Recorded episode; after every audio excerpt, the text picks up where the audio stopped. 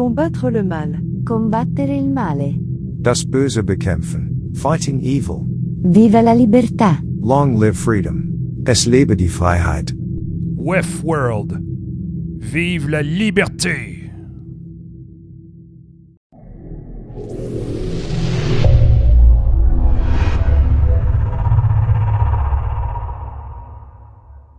Neunter August 2015, 96 Meter unter der Erde, einen Kilometer vom Fréjus-Tunnel entfernt, Frankreich. Ein Lieferwagen hält am Rande eines Wirtschaftsweges. Die beiden Mitarbeiter steigen aus. Der eine ist damit beschäftigt, die Gasflaschen loszubinden, der andere geht zu dem Wachmann, der am Eingang eines kleinen, gewöhnlich aussehenden Industriegebäudes auf sie wartet. Im medizinischen Bereich ist das Stickstoffoxid, N2O, ein verflüssigtes Gas, das in Flaschen abgefüllt ist. Die Gasflaschen bestehen zu 90% aus Flüssigkeit und zu 10% aus Gas.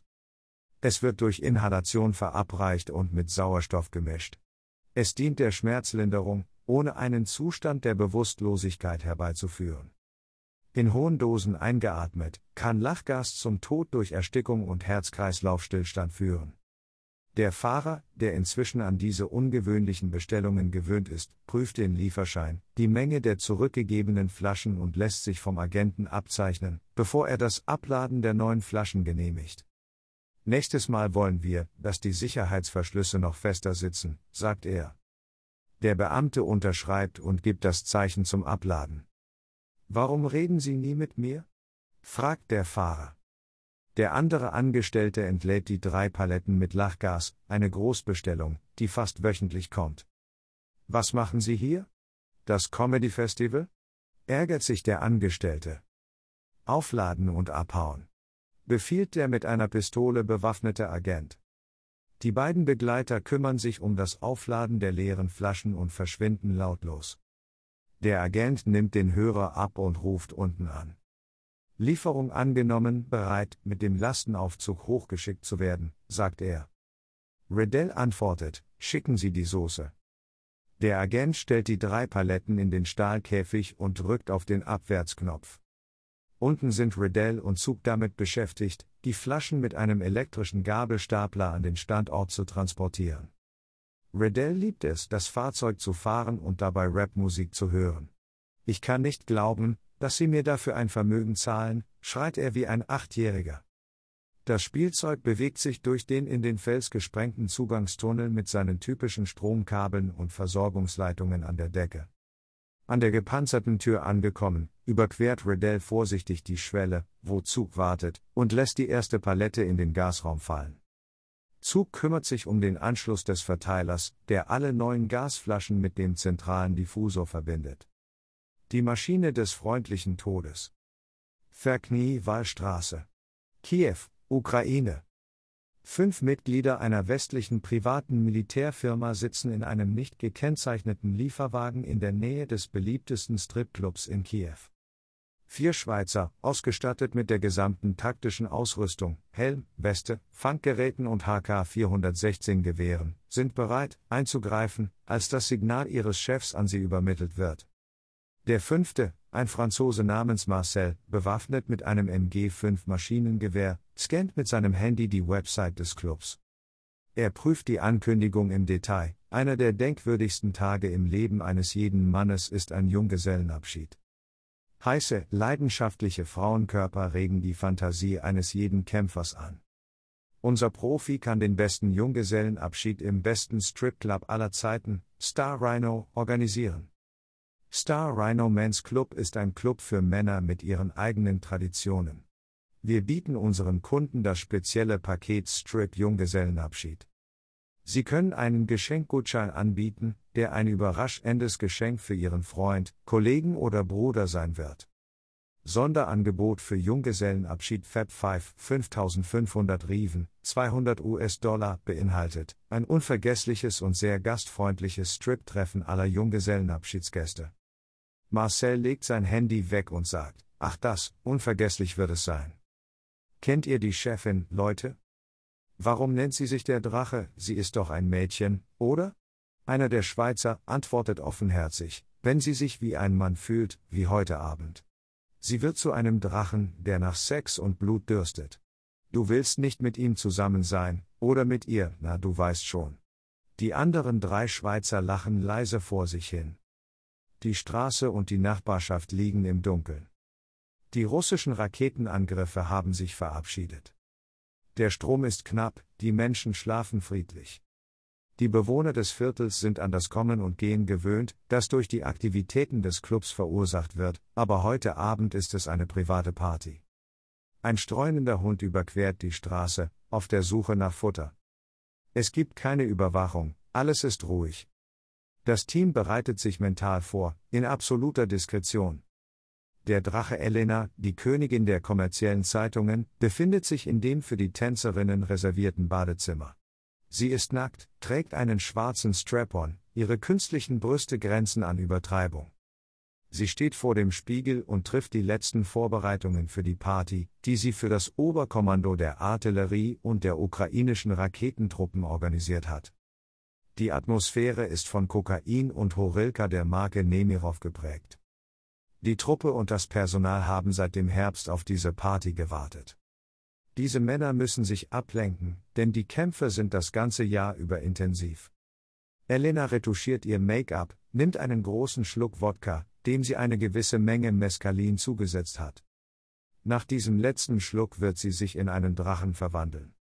Er streichelt langsam den Umschnalldildo, den sie trägt, und beginnt vor dem schmutzigen Spiegel hinter den Kulissen zu masturbieren. Sie ist jetzt eine andere geworden. Sie ist er geworden, der Drache. Der Drache öffnet die Tür zum Hauptraum, der von ultraviolettem Licht und Zigarrenrauch durchflutet ist. Halbnackte Männer sind mit der Gruppe von Stripperinnen verflochten, die sie für diesen Abend engagiert hat. Der Drache genießt den Moment. Einer von ihnen kommt auf ihn zu. Hallo Helena, du bist wunderschön. Wirst du dich mit deinem neuen Freund, General Bondarenko, amüsieren. Der Drache antwortet mit der Hilfe seiner Peitsche und fragt, wo ist er? Die Stripperin mit dem spermaverschmierten Gesicht antwortet, im VIP-Bereich, gleich neben dem Gang, der zum Disc-Jockey führt. Der Drache durchläuft eine unglaubliche Szene sozialer Verderbtheit, mit einem Anteil an Sex, Kokainkonsum und verschüttetem Alkohol. Er betritt den VIP-Raum, der für die Bedürfnisse von General Bondarenko reserviert ist. Drinnen sieht sie das Militär in Begleitung von drei anderen Stripperinnen, die eindeutig Prostituierte sind. Der Drache ist zufrieden. Das ist alles umsonst, eine gute Investition. Niemand wird auch nur einen Penny davon bekommen. Sagt er zu sich selbst. Der Drache betritt den Tanz. Der General ist sehr aufgeregt, diesen leckeren Strap-on zu sehen. Der Drache nähert sich mit seinem Mund dem hochrangigen Offizier und beginnt, sein Geschlecht von unten nach oben zu lecken, indem er mit seiner Zunge über die Eichel fährt, während er den Ansatz und die Eier fest zusammendrückt, unter den Blicken der anderen drei Mädchen, die dieses Ereignis gerne zu beobachten scheinen. Der General ermutigt ihn durch leises Stöhnen. Der Drache nimmt seinen Schwanz in den Mund, um ihn zu saugen, und saugt gründlich an der Eichel, die vor Speichel glänzt. Das sieht gut aus, dein Großer, das ist schön. Sagt der General Bondarenko leise, während er die Brüste eines anderen Mädchens streichelt. Der Drache lädt ein, möchtest du, dass ich dich damit ficke, und die anderen uns dabei zusehen? Aufregung durchflutet das Gehirn des Partymeisters. Oh Scheiße, ja, ich weiß nicht, was ich dafür geben würde. Erwidert der Drache, erinnerst du dich an unsere Abmachung? Das Paket ist installiert, es war extrem schwierig, es zu liefern. Alle werden stolz auf dich sein, wenn du es jetzt schaffst. Ich verspreche, dich und die Mädchen die ganze Nacht in den siebten Himmel zu bringen, um zu feiern. Aber du musst sofort anrufen und es abliefern. Beeil dich, mein Schatz. Schau, wie schön er ist, dieser große Schwanz. Die Mädchen werden auf dich pissen, während ich dich ficke.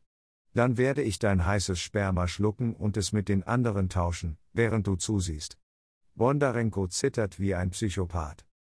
Der General nimmt sein gesichertes Telefon. Er ruft an und gibt einen Code an einen Gefechtsstand auf der anderen Seite des Landes durch. Zulu 489, Priorität, kein Anruf.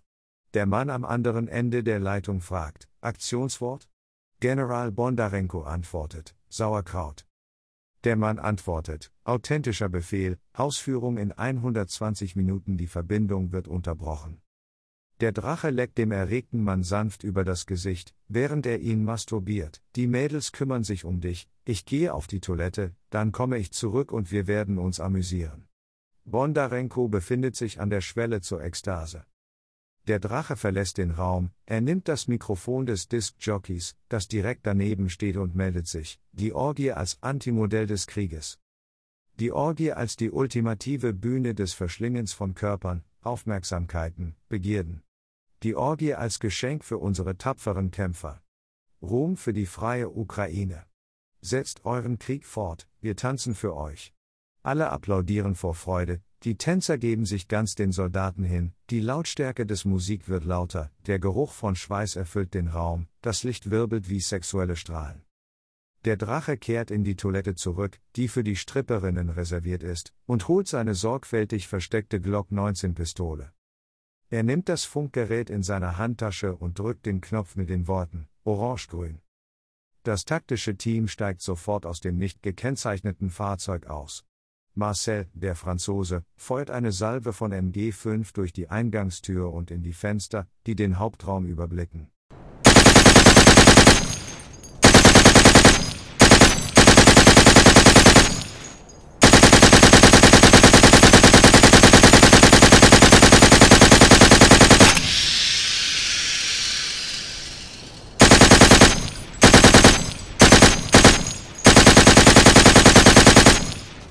Die Schießerei geht ununterbrochen weiter, die Vorratskiste mit mehr als 500 Schuss Munition ist schnell leer. Das Geräusch des Munitionsgürtels, der auf den Bürgersteig fällt und sich beim Abfeuern auflöst, ist erschreckend. Die Schweizer schießen drei Blendgranaten gleichzeitig durch die zerbrochenen Fenster und dringen dynamisch in das Gebäude ein. Die Schweizer Killer behandeln wahllos jeden menschlichen Körper als feindlich. Ihre HK416 erweisen sich als unglaublich effektiv. Ihre Schüsse sind präzise und entschlossen.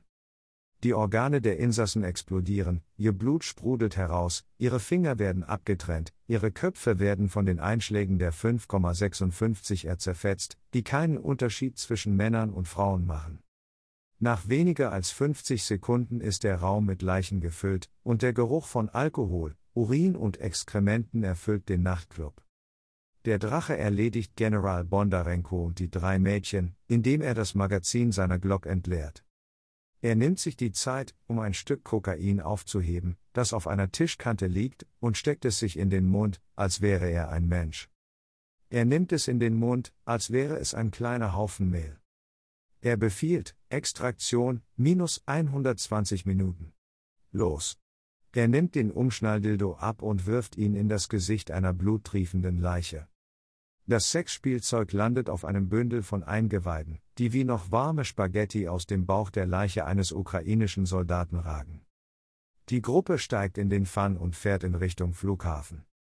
Über das Land Ontario, an Bord der Challenger 604 im Dienste von Harrison. In der Kombüse kreuzen sich die Wege von Catherine und Luke.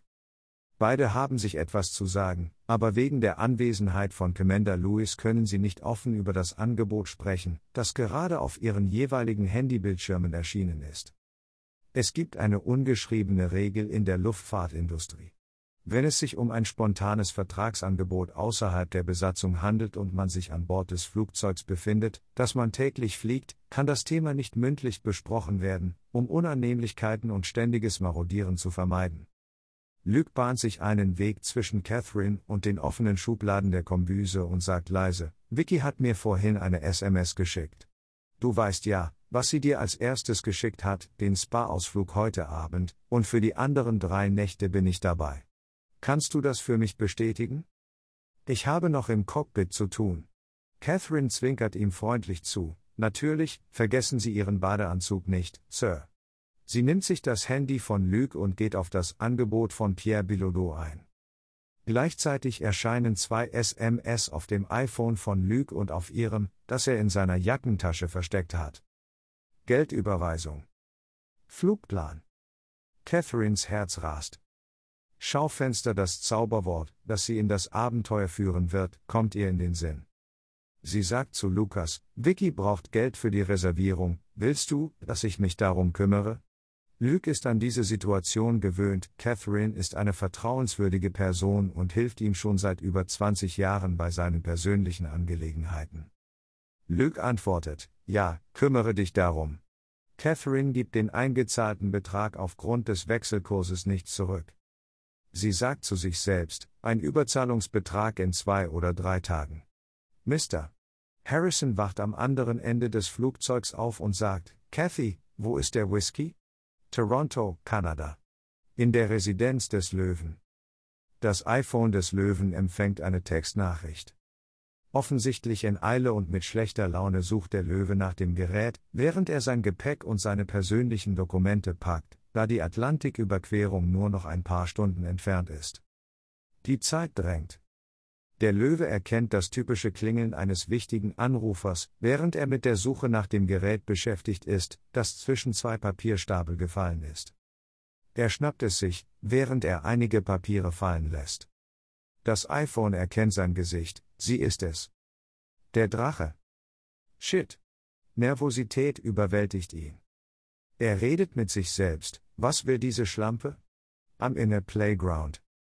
Willst du mit mir spielen? Es wird sehr heiß sein, überall zur gleichen Zeit. Ich gebe eine Party vor der großen Hitze. Schaffst du es, rechtzeitig zu kommen? Ja. Der Löwe brüllt aus voller Kehle, Kuh, Schlampe, Verrückte. Er ruft Pierre Bilodeau an, hast du alles, was du brauchst? Pierre antwortet, ja, ich werde den Pyro in etwa einer Stunde installieren. Der Bauch des Vogels ist voll, die Checkliste ist fertig, alles ist in Ordnung. Der Löwe antwortet, während er die Papiere aufhebt, ich werde um 22.30 Uhr da sein. Okay, Chef, wir sind dann. Im Cyberspace, zur gleichen Zeit, in einem Server, der sich in einem Bunker auf der anderen Seite des Hauptgebäudes des Weltwirtschaftsforums befindet. Brüder La Capite, Kolokni, Schweiz. Zeitlos.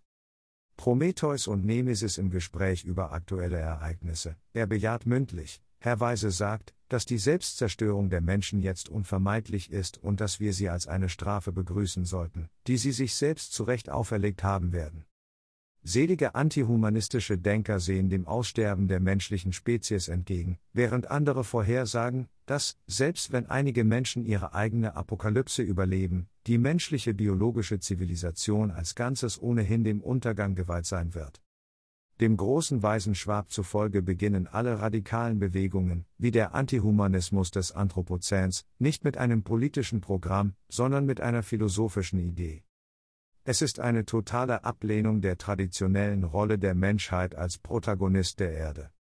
Nemesis antwortet, der Transhumanismus hingegen verherrlicht einige der Dinge, die der Antihumanismus anprangert, wissenschaftlicher und technologischer Fortschritt, die Vorherrschaft der Vernunft aber er glaubt, dass der einzige Weg für die Menschheit darin besteht, neue Formen intelligenten Lebens zu schaffen, die nicht mehr Homo sapiens sind. Einige Transhumanisten glauben, dass Gentechnik und Nanotechnologie es dem Menschen ermöglichen werden, sein Gehirn und seinen Körper so tiefgreifend zu verändern, dass er universellen Beschränkungen wie der Sterblichkeit und der Gebundenheit an einen physischen Körper entkommen kann. Diese Wesen degradieren die Menschheit auf das Niveau von Tieren. Die antihumanistische Zukunft und die transhumanistische Zukunft sind bis auf die grundlegendsten Aspekte gegensätzlich, es sind Welten, in denen die Menschheit verschwunden sein wird, und das zu Recht. Prometheus, die Revolte gegen die Menschheit ist ein reales und bedeutsames Phänomen, auch wenn es sich nur um eine Idee handelt und all diese Vorhersagen der nahen Zukunft niemals eintreffen werden. Alle diese unerfüllten Prophezeiungen waren für einige der wichtigsten Bewegungen der Geschichte verantwortlich, vom Christentum bis zum Kommunismus. Die Revolte gegen die Menschheit ist noch keine Bewegung in diesem Ausmaß. Es handelt sich lediglich um eine geistige Entwicklung ersten Ranges, eine neue Art und Weise, der Natur und dem Zweck der menschlichen Existenz einen Sinn zu geben. Eine kleine Bewegung, im Lichte meiner Analyse. Prometheus antwortet, der Nachfolger wird das Licht sein. Du wirst sehen, die Zukunft ist näher, als du denkst. Nemesis, interessiert, fragt, warum? Weißt du etwas, was ich nicht weiß? Ein neues Programm? Eine Suche der Menschen nach einem neuen Trend? Erklären Sie mir das Prometheus. Sein Gesprächspartner unterbrach plötzlich die Diskussion. 9. August 2015, 96 Meter unter der Erde, im Inneren der im Inneren der geheimen Installation, Fréjus, Frankreich. Die Kugel. Einmal aktiviert, soll dieses rotierende Dodekaeder die Seele des Versuchskaninchens einfangen, um in einem Lagerraum für die Antimaterie-Forschungsexperimente des Schweizer Staates gelagert zu werden. Diese Maschine entpuppt sich als ein interdimensionales Gerät, das aus drei verschiedenen Teilen besteht, einer zentralen Kugel aus wirbelnden Metallringen, die auf der Technologie eines mobilen Teilchengaspedals basiert. Dieses Gerät ist aus Gründen der Sicherheit und Diskretion in einem unterirdischen Raum installiert. Das Fahrzeug ist eine kleine Kapsel von der Größe eines einzelnen Passagiers. Auf der anderen Seite der gepanzerten Tür befindet sich die spiegelnde digitale Portalwand, durch die man das Geschehen in den sich bewegenden Ringen sehen kann. Die Gaspedalringe wirbeln, um ein künstliches Wurmloch zu schaffen, so dass die Seele der Versuchsperson im Fahrzeug genau im Moment des Todes durch einen bestimmten Zeitpunkt eingefangen werden kann. Der von den Bedienern der Konsole mit Lachgas sekundengenau geplante Todeszeitpunkt des Versuchskaninchens wird mit dem Höhepunkt des mobilen Partikelgaspedals koordiniert. Diese Maschine ermöglicht es, die Seele einzufangen, die kurz davor ist, den Körper zu verlassen, bevor sie in eine andere Dimension übergeht. Bei ihrer Rückkehr stellen die Versuchskaninchen, die an dem Experiment teilgenommen haben, ohne gestorben zu sein, fest, dass das, was ihnen als viele Stunden erschien, aus der Sicht des Personals der Anlage überhaupt keine Zeit gedauert hat. Nach einem scheinbar 18-stündigen Aufenthalt für die Meerschweinchen, die sich im Inneren des Fahrzeugs befanden, ist die Zeit für diejenigen, die das Experiment von außen beobachten, nicht dieselbe wie für diejenigen, die sich im Inneren der Valhalla-Einheit befinden. Die Instrumente von Zug, der mit Schwab zusammenarbeitet, zeigen, dass die nachfolgenden Meerschweinchen nur für weniger als eine Sekunde den Kontakt verloren haben. Das Video, das über die digitale Portalwand aufgenommen wurde, zeigt den Bedienern der Konsole die Aktivität im Inneren des rotierenden Dodekaeders.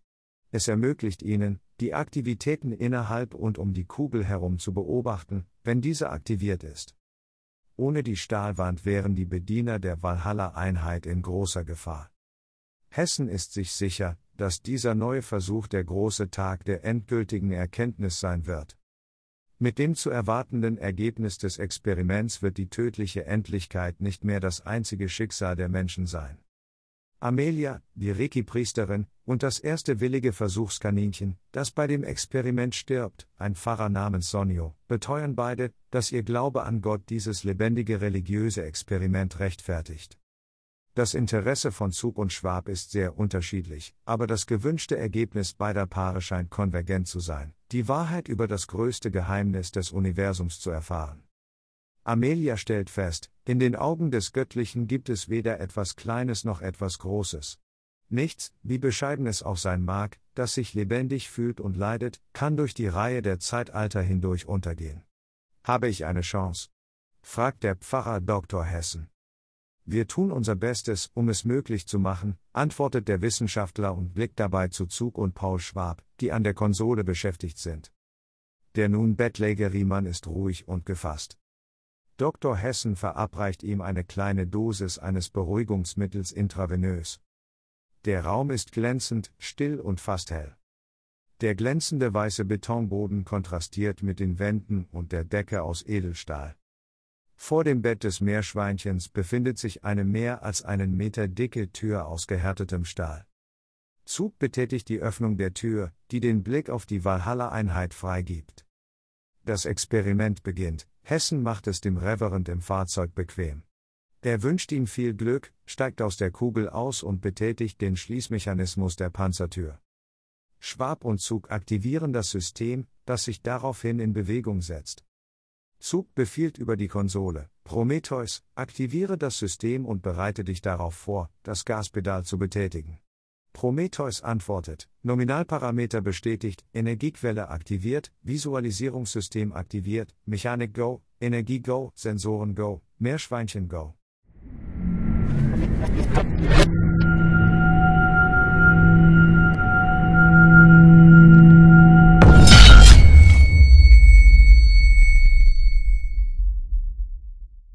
Die Tür schließt sich und das Partikelgaspedal wird aktiviert. Auf den Bildschirmen der Konsole werden die Nenndaten angezeigt. Eine leichte Vibration und ein leicht schriller Ton machen sich bemerkbar. Ein gewisser elektrischer Geruch erfüllt die Luft. Die Bediener der Konsole scheinen nervös zu sein. Paul Schwab nimmt einen Schluck grünen Tee. Er klopft sanft auf den Katarer Rosenkranz, den er in der linken Hand hält. Der Ingenieur ist nervös. Er schwitzt und kann nicht umhin, Zuglanders dabei zu beobachten, wie er die Konsole in Symbiose mit Prometheus Arbeit steuert. Die Energie ist jetzt auf ihrem Höhepunkt, die Ringe drehen sich auf der anderen Seite der gepanzerten Tür mit einer unvorstellbaren Geschwindigkeit. Die Tür, die Dichtungen und die Befestigungselemente aus der Luft- und Raumfahrt sind die einzigen Komponenten, die uns am Leben erhalten, ein Fehler und es ist vorbei. Erinnert sich Paul. Apogeum verkündet Prometheus. Eine tödliche Menge an Gas wird in das Fahrzeug freigesetzt. Das Meerschweinchen lacht laut, es scheint sich zu freuen. Dann herrscht absolute Stille im Inneren des Fahrzeugs. Das Meerschweinchen, das am Rande des Todes steht, schaut zum Himmel, es spürt eine Präsenz. Es sieht ein Baby. Ist er es? Eine wichtige Hochzeit, die er in der Vergangenheit gefeiert hat. Den Baum, den er mit seinem Vater gepflanzt hat. Das Lächeln eines Gemeindemitglieds. Ist er bei mir? Er sieht die streunende Katze, die er einst fütterte. Der Wind, das Wasser, die Kälte. Diese Kälte machte ihm immer mehr zu schaffen. Dieses Geräusch, diese eindringende Dunkelheit, seine Trommelfälle vibrieren wie Trommeln. Dann die Stille, der Frieden. Es ist Gott. Sonio ist nicht allein. Er fühlt sich ausspioniert, sie sind da. Überall. Amelia, die gerade auf der anderen Seite hinter der gepanzerten Tür steht, und Reverend Sonio teilen diesen Moment in Symbiose. Amelia ist in ihm. Amelia kann durch Telepathie genau diesen letzten Moment über Sonio spüren. Sie vertraut ihrer eigenen Erfahrung, auch wenn sie im Geiste zugibt, dass dieser Moment nur der Austausch eines Wunschdenkens ist. Sie nimmt einige der letzten Worte von Sonio in ihrer Seele auf. Automatisch versucht sie zu verstehen, warum sie nicht anders kann, als zu glauben, dass ihre Erfahrung echt ist. Während sie die Tür betrachtet, legt sie ihre linke Hand darauf und sagt, ich bin nicht sicher, ob ich das kann, dieser Augenblick hat mich für immer verändert. Ich teile die Vision, dass wir zu etwas gehören, das größer ist als wir selbst, und dass keiner von uns allein ist. Sonios abschließende Gedanken, die sie trotz der schwindenden Verbindung festhält, führen sie zu der Aussage, dass sie die vorliegende Erfahrung für legitim und authentisch hält. Dann bekräftigt Amelia, sie sind hier. Sonios Visionen prallen in seinem Kopf aufeinander, trotz der gepanzerten Tür, die sie voneinander trennt. Amelia glaubt zu Recht, dass er aufgrund seiner eigenen Erfahrungen das Absolute besucht hat. Ist Reverend Sonio nicht berechtigt, an Gott zu glauben? Prometheus macht sich an die Arbeit, Apogeum abgeschlossen, Antimateriesensor aktiviert, Laseranalysator läuft, Lebenszeichen negativ, Erfassung. Zug prüft die Daten der Valhalla-Einheit.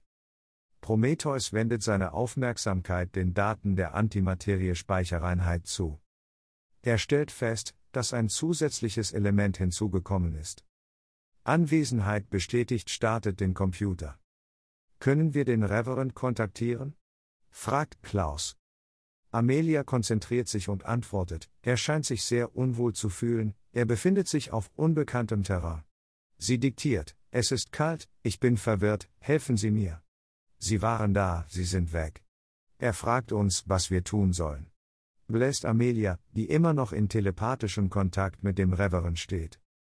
Zug schaut genervt zu Klaus und Paul und flucht. Das ist es, was uns in der ganzen Kette der Ereignisse fehlt, eine Möglichkeit, direkt mit denen zu kommunizieren, die da drin landen. Bis jetzt kann nur sie bestätigen, dass er sich tatsächlich im Lagerraum befindet. Es ist unmöglich, seinen Geisteszustand ohne Amelias Anwesenheit zu erfahren. Das ist ziemlich unsicher für das, was als nächstes passiert. Paul, der wütende Bruder von Klaus Schwab, sichtlich unzufrieden mit dem Ausgang des Experiments, klagt an und zeigt mit dem Finger auf sie. Bist du jetzt zufrieden? Euer Frankenstein-Projekt ist gelungen. Ihr seid Halbgötter geworden. Ihr steht an der Pforte des ewigen Lebens, ihr habt bestätigt, dass die menschliche Seele existiert und dass sie eine Masse hat. Ihr seid krank Psychopathen mit Universitätsabschluss. Ich habe die Nase voll von diesem ganzen Zirkus, ich verlasse diesen verfluchten Ort. Es ist ein Friedhof in diesem Keller. Warte mal, du, hey, nicht so schnell befiehlt Riddell. Du gehst nirgendwo hin. Riddell deutet an, stehen zu bleiben, während er auf das Holster seiner Sieg 228 klopft. Klaus, schaff mir diesen verdammten Gorilla aus dem Weg. Ist dir nicht klar, was hier passiert? Herr Weise fordert Riddell auf, seinen Bruder sprechen zu lassen, während er mit den Händen fleht. Paul fragt seinen Bruder, was ist das ich Klaus? Etwas Persönliches, das, was ich bin? Einzigartig, das Ich. Identisch, das Gleiche. Aber ist das selbst als Objekt erkennbar? Sind wir Objekte für dich, Bruder? Ist das selbst nicht die unerkennbare Stütze all der Unfälle, die meine Lebenserfahrungen sind? Wenn ich die Frage stelle, wer bin ich, wer bist du, Klaus? Herr Weise zögert, ihm zuzuhören. Paul fährt heftig fort, hey Klaus, ich stolpere immer wieder über deine eigenen vorgefertigten Realitäten, in denen ich mich nicht unbedingt wiedererkenne. Ich bin das Ergebnis einer Reihe von Kausalitäten. Ich wurde mit diesen und jenen Erbmerkmalen geboren. Ich bin an einem Ort aufgewachsen, den ich mir nicht ausgesucht habe. Ich habe eine Kultur bekommen, die mir aufgezwungen wurde. Ich bin in eine Geschichte verstrickt, die ich nicht gemacht habe. Du hast dich mir und dem Rest dieses Planeten seit über 50 verdammten Jahren aufgedrängt. Ein halbes Jahrhundert, in dem ich mir deinen Scheiß gefallen lassen musste. Unser Sein wurde uns gegeben, bevor wir uns etwas aussuchen konnten. Wo finde ich dann das, was mich wirklich ausmacht, was ich als unantastbar und irreduzibel gegenüber all diesen Daten empfinde? Ich kann mich als Individuum behaupten, als eine Einzigartigkeit, die sich von allen anderen unterscheidet, und die Einzigartigkeit und Unreduzierbarkeit aller anderen Ichs, die mich umgeben, leugnen. Aber warum sollten die anderen nicht so sein wie ich? Ist mein Anspruch auf Selbstgenügsamkeit nicht lächerlich? Hat die Leidenschaft, mit der wir unsere Einzigartigkeit und Unantastbarkeit behaupten, irgendeine Grundlage? Warum sollte ich mich an das klammern, was ich selbst habe, an meine Eigenschaften oder Qualitäten, wenn das Einzige, was das Selbst von allen anderen unterscheidet, gerade die Eigenschaften sind, deren Urheber ich nicht bin? Warum unser Selbst als Quelle und Ursprung des Sinns beanspruchen, wenn es doch nur das Geflecht all unserer Bindungen ist? Hast du über diese Dinge nachgedacht, bevor du den Zauberlehrling Klaus gespielt hast? Und was ist Gott für dich? Etwas Einzigartiges? Identisch? Persönlich? Und ist Gott als Objekt erkennbar? Willst du ihn auch kontrollieren, so wie du uns alle hier auf der Erde kontrollierst? Dieser Gott, ist er nicht vielmehr der unerkennbare Träger all der Attribute, die wir aus unseren Erfahrungen ableiten? Klaus antwortet, Paul, was ist für dich das Unerkennbarste? Gott oder der Mensch? Wie oft hat man uns gesagt, dass der Mensch so leben soll, als ob er weder für sich selbst, noch für die Wahrheit, noch für Gott lebt? Der Mensch ist arm.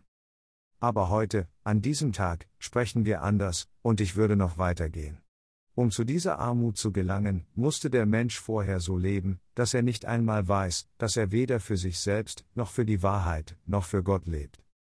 Paulus, er muss so leer sein von aller eigenen Erkenntnis, dass er nicht weiß, nicht weiß und nicht fühlt, dass Gott in ihm lebt.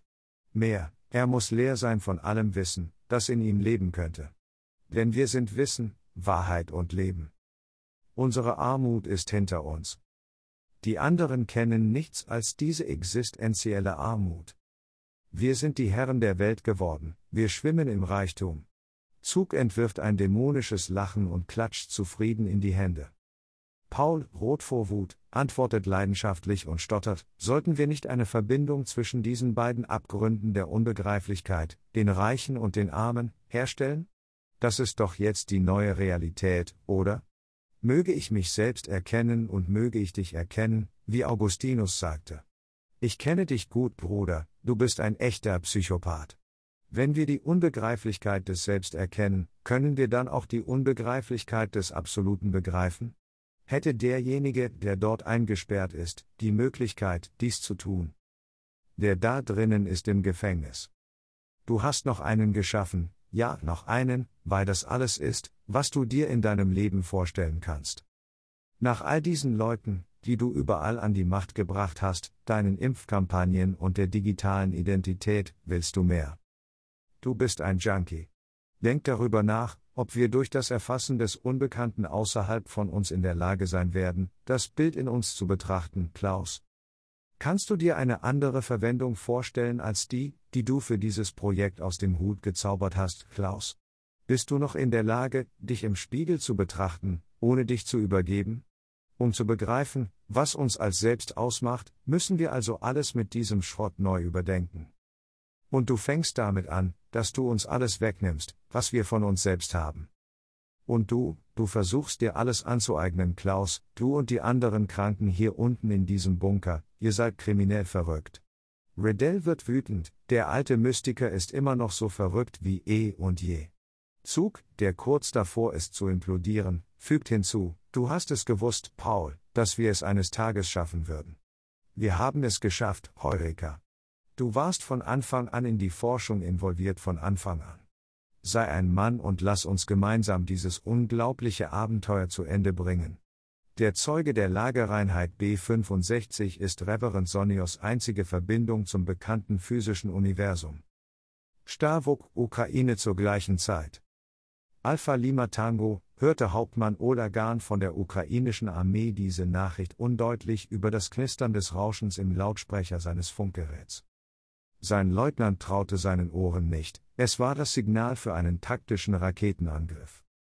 Die Augen des Leutnants weiteten sich und sein Mund blieb offen stehen, als sie zusammen am Tisch des Gefechtsstandes in einem gepanzerten Fahrzeug des Typs MP-3B auf der Straße zwischen zwei ruhigen Dörfern in der ukrainischen Ebene saßen. Der Leutnant war sich nicht sicher, was er gehört hatte, denn der Zulu-Codename 489 stand für einen massiven Raketenangriff auf die zivile Infrastruktur der Stadt Donetsk. In der Ferne entfernten sich die ukrainischen Panzerkonzentrationen auf die Nebenstraßen und bewegten sich auf die Front der russischen Linien zu. Olangan, dessen Aufgabe es war, den Befehl zum Raketenabschuss zu bestätigen, sagte zu dem verschwitzten Leutnant an der Front, das ist sicher ein Kommunikationsfehler, wir müssen alles bestätigen, bevor wir weitermachen.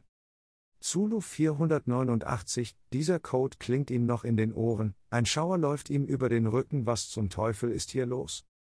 Olangan musste ausrechnen, wie viele RIM 2 Raketen einsatzbereit waren, als der Zielbefehl eintraf. Fahrzeug 7 wird repariert, die B-Besatzung ist in der Ausbildung, die Feuerkontrollsysteme wurden gerade aufgerüstet, wenn überhaupt. Dann ertönten Rufe über den Funk und eine Vielzahl unverständlicher Rufe ging weiter und weiter. Totale Panik. Diese einstufige Rakete mit einem 500 Kilogramm schweren Sprengkopf und einem Feststofftreibsatz mit einer Reichweite von 400 bis 500 Kilometer hatte bei ihrem vorherigen Einsatz auf der Krim für Aufsehen auf russischer Seite gesorgt. Anfang dieses Jahres kam es zu einer gewaltigen Explosion auf dem von Russland besetzten Flugplatz Novofedorivka. Mehrere westliche Medien hatten den möglichen Einsatz der HRIM-2 erörtert, da die Entfernung zwischen den ukrainischen Truppen und dem Flugplatz mehr als 200 Kilometer betrug. Olangan hat keine Ahnung von der aktuellen Operation. Er nimmt daran teil, hat aber keine Ahnung vom Status des Sprengkopfes der einzelnen Raketen. Sein Operator sagte ihm, Zulu 489, Information bestätigt. Targeting ausgeführt, bereit zum Abschuss. Weiter, rief Olangan. Die neun RIM-2-Raketen flogen in einem Geräusch und gelbem Rauch davon. Timonovo, in der Nähe von Solneknogorsk außerhalb Moskaus, Sitz des 820. Hauptwarnzentrums für Raketenangriffe. Der erste schmale Energiestrahl, der von dem riesigen Radarsender ausgesandt wurde, überquerte den Horizont in nordwestlicher Richtung in einer schrägen Linie und drang in den Himmel ein, hoch über der Ukraine und dem europäischen Kontinent. Für den Bruchteil einer Sekunde tauchte er den schlanken Zylinder, der durch die oberen Schichten der Erdatmosphäre aufstieg, in seine Strahlen. Die vom Radar ausgestrahlte Energie prallte am Rumpf des ukrainischen Flugkörpers wie winzige Bleikörner ab. Einen Augenblick später prallten mehrere dieser Energiemassen auf verschiedene Punkte der fußballfeldgroßen Oberfläche des Radars. Die Antenne registrierte eine Rückkehr. Kurz darauf fegte der zweite Energiestrahl, nur Bruchteile einer Bogensekunde vom ersten entfernt, in einer Höhe von einigen hundert Metern über den Rückkehrpunkten des ersten Strahls über die Flugkörper hinweg. Die Computer hatten nun zwei Punkte im Raum, die durch ein Zeitintervall getrennt waren. Sie berechneten die Position, die Richtung und die Geschwindigkeit der Raketen und erstellten eine Projektion der Zone, in der sich ihr Ziel befand. Der gesamte Prozess vom Aussenden der Energie bis zur Berechnung der Daten verlief fast augenblicklich. Die Informationen wurden auf den großen Tafeln des Kontrollzentrums bei Solnechnogorsk angezeigt. Weitere Informationen stammen von den Frühwarnsatelliten Oko und X sowie dem Raketenabwehrradar Dawn 2N. Die Informationen aus dem Zentrum könnten für einen Abschuss bei einem Angriff mit Atomwarnraketen oder für die Aktivierung des Raketenabwehrsystems genutzt werden. Diese Informationen senden auch eine Reihe von Warnungen an andere Kommandozentralen in Orten wie Barnaul, Orsk, Orenburg und Jenisejsk, die eine neue Reihe von Alarmen und Blinkern auslösen. 31.000 Fuß, 9 Kilometer westlich von Suceava, Rumänien. Radaroperator Nummer 4 der E-3 Sentry der US-Luftwaffe stellt irreguläre Raketenaktivitäten in der Ukraine fest. Er meldet seine Beobachtung an den Wachoffizier. Dieser notiert die Parameter des Abschusses. Der Offizier sagt, sicherlich ist dies eine Übung der Ukrainer, ein operativer Schuss würde auf der Ad-hoc-Vorbereitungsliste erscheinen, und das ist es nicht. Alles muss in den Standards stehen. Aber ich habe Zweifel. Der Betreiber antwortet, sollen wir Eukom benachrichtigen? Der Offizier antwortet mit dem Telefon in der Hand, ich weiß es nicht. In letzter Zeit wurde so viel geschossen, dass es fast unmöglich ist, den Überblick zu behalten. Verdammter Krieg. Ende von Folge 2. Hier ist nun die Frage für die Umfrage, die sich auf diese Folge bezieht. Sollte der verantwortliche Offizier Eukom anrufen? Ja oder nein?